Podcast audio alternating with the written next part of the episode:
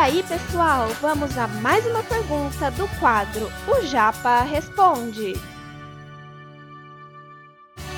Você está ouvindo Redação Cast, o podcast para quem quer uma redação nota mil.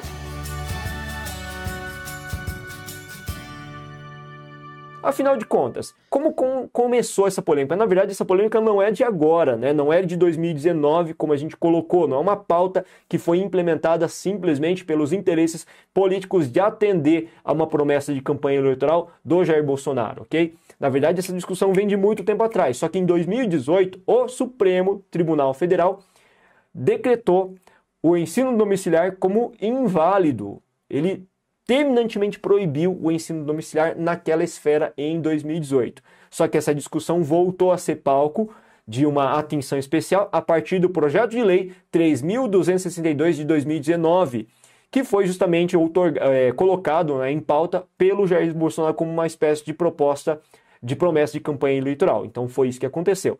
Hoje em dia nós temos uma, uma medida provisória que também quer, almeja outorgar, autorizar, legalizar e legitimar o ensino domiciliar. Então essa polêmica vem de tempos atrás. Mas por que surgiu essa polêmica, né? Essa polêmica tem inúmeros fatores, inúmeros fatores que podem ser associados à sua percepção de mundo claramente constatável a partir dos anos de escola que você teve. Esse conteúdo é um oferecimento da Corrija-me, a plataforma preferida no ensino de redação. Saiba mais em corrijame.com.br.